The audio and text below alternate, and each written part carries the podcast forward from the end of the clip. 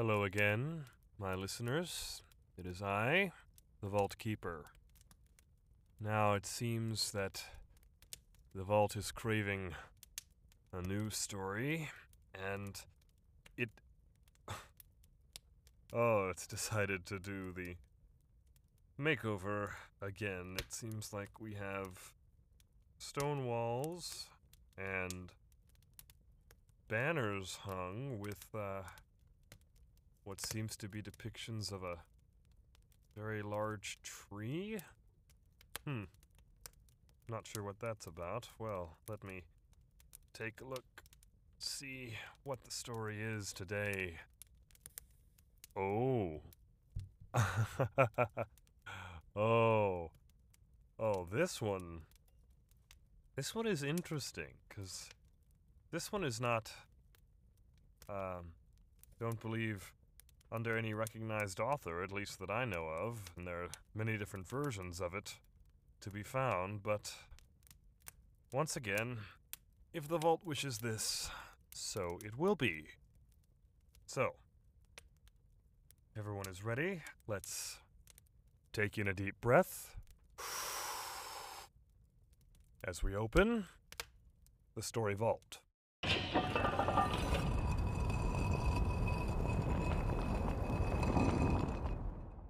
The Lay of Thrym.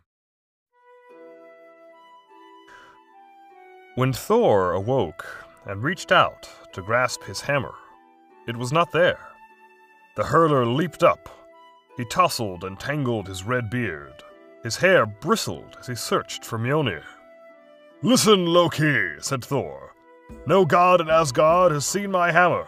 No man in Midgard has seen my hammer. It has been stolen. Then Thor and Loki hurried to Folkvang and into Freya's hall, Sessrumnir. They well knew that if the hammer were not found, it would not be long before the giants stormed Asgard's walls and brought the bright halls of the gods crashing to the earth. Will you lend me your falcon skin? asked Loki, so that I can search for Thor's hammer. If it were fashioned of silver, cried Freya, you could use it. I would lend it, even if it were spun out of gold. Then Loki donned the falcon skin. The feather dress whirred as he climbed into the moving air and left the world of the gods behind him. He flew until Asgard became no more than a bright haze away to the west. He flew as fast as he could until at last he reached the world of the giants. Thrym, king of the frost giants, felt at ease with the world. He had unteased and combed his horse's manes. He was sitting on a green mound, plaiting gold thread, making collars and leashes for his horrible hounds. When the Sky Traveler saw Thrym, he swooped down beside him. How are things with the gods? said Thrym. How are things with the elves, and what brings you to Jotunheim alone? Things are bad for the gods, said Loki. Things are bad for the elves. Have you stolen Thor's hammer? Thrym laughed, and the sound was like the chuckle of broken ice.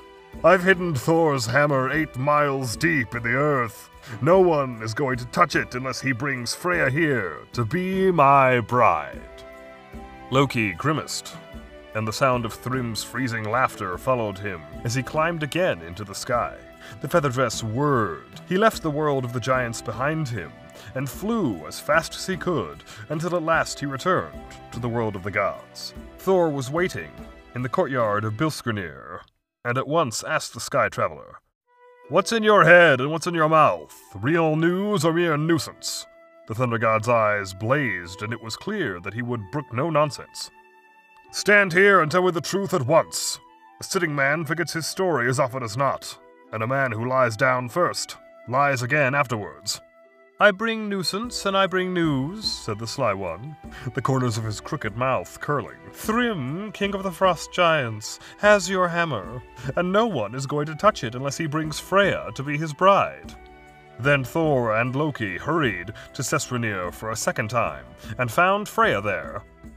Well, my beautiful, said Loki, narrowing his eyes, put on your bridal veil. What? retorted Freya. We too must hurry, answered Loki, grinning. You and I are going to Jotunheim. Thrym, king of the frost giants, has taken a fancy to you. Freya was so angry that the walls of Sessrumnir shuddered. The gold-studded benches started from the floor. Then Freya snorted. Her face became fiery. Her breath rose and fell. Her neck muscles bulged. Then suddenly, the marvelous necklace of the Brisings burst apart. The link snapped, and a shower of precious stones rolled around the hall. How would it look if I went with you to Jotunheim? demanded Freya. Everyone would say the same. A whore? Just a whore? Loki raised his eyebrows. Thor sniffed and smirked and shifted from foot to foot and did everything except look Freya in the eye. Go away, said Freya, both of you. Then every god headed for Gladsheim, the hall with a silver thatch, to sit in solemn council and discuss how to recover Mjolnir. The goddesses joined them there. The watchman Heimdall had left Himinbjorg and the trembling rainbow bridge. Like the other Vanir, he could read the future. The white god said, let us swaddle Thor. He paused and looked around. Swaddle Thor in the bridal veil. There was a moment of silence, and then a howl of laughter from the assembled gods and goddesses. Heimdall waited until the uproar had died down, and then he went on. Let us repair the necklace of the Brisings and secure it round his. his pretty neck. Once again, Gladsheim erupted, and Thor looked across at Heimdall with profound distaste. But the White God was unabashed. He must be decked, as befits any bride. A bunch of jingling keys must hang from his waist, and he must wear a becoming dress. As long a dress as possible. We mustn't forget to pin well wrought brooches on her. Uh, on his breast. This care for detail delighted the gods and goddesses, and they also saw the force of Heimdall's argument. And he'll need a charming cap, concluded Heimdall in a sing song voice. A charming cap to crown it all. Thor scowled. You will all mock me and call me unmanly if I put on a bridal veil, he said. Then Loki, the son of Laufey, called out insolently, Silence, Thor! There's no argument. Giants will live in Asgard if we don't retrieve your hammer. So the gods and goddesses swaddled Thor in a bridal veil. They repaired the necklace of the Brisings and clasped it round his neck. They hung a bunch of jingling keys from his waist, and he wore a becoming dress down to his knees. They pinned well wrought brooches on his breast, and they crowned it all with a charming cap. I'll be your maidservant, warbled Loki. We too will hurry to Jotunheim. The Thunderer's goats were rounded up and driven to Briskvenir. Then they were harnessed, and impatiently bucked and wrestled with their halters. Gaping fissures opened in the fells, flames scorched the earth, and Thor, the son of Odin, galloped with Loki to Jotunheim. She will come, shouted Thrym in a frenzy. She's coming.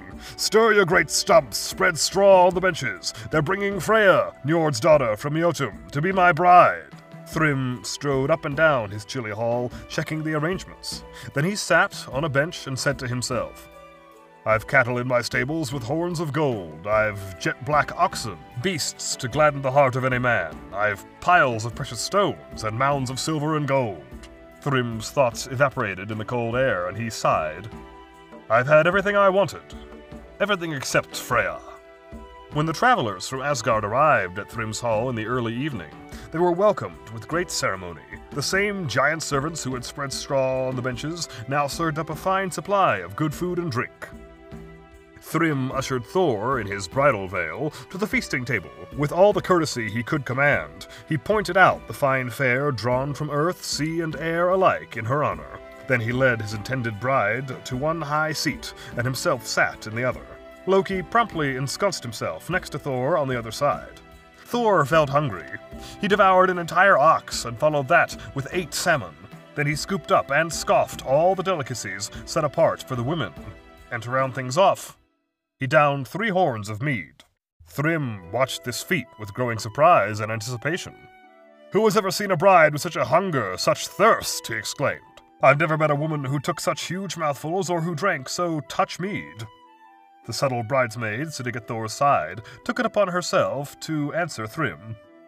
Freya has not eaten for these past eight nights, so wild was her desire for her wedding night.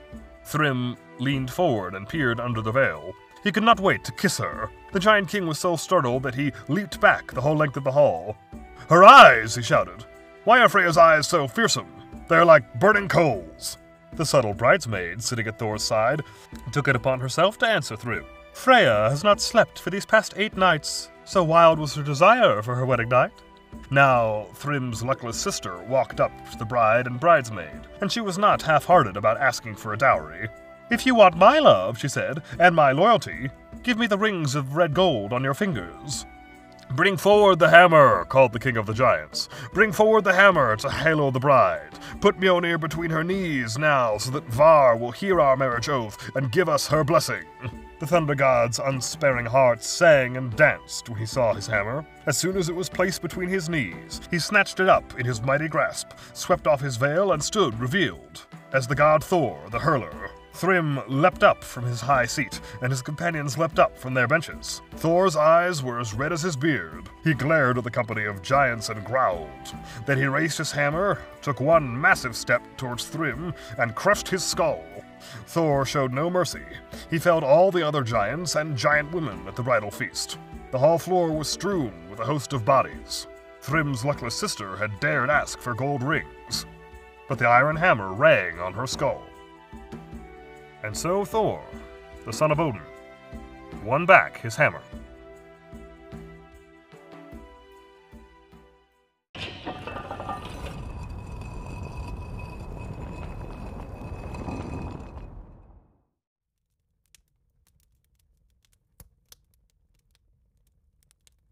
Oh my.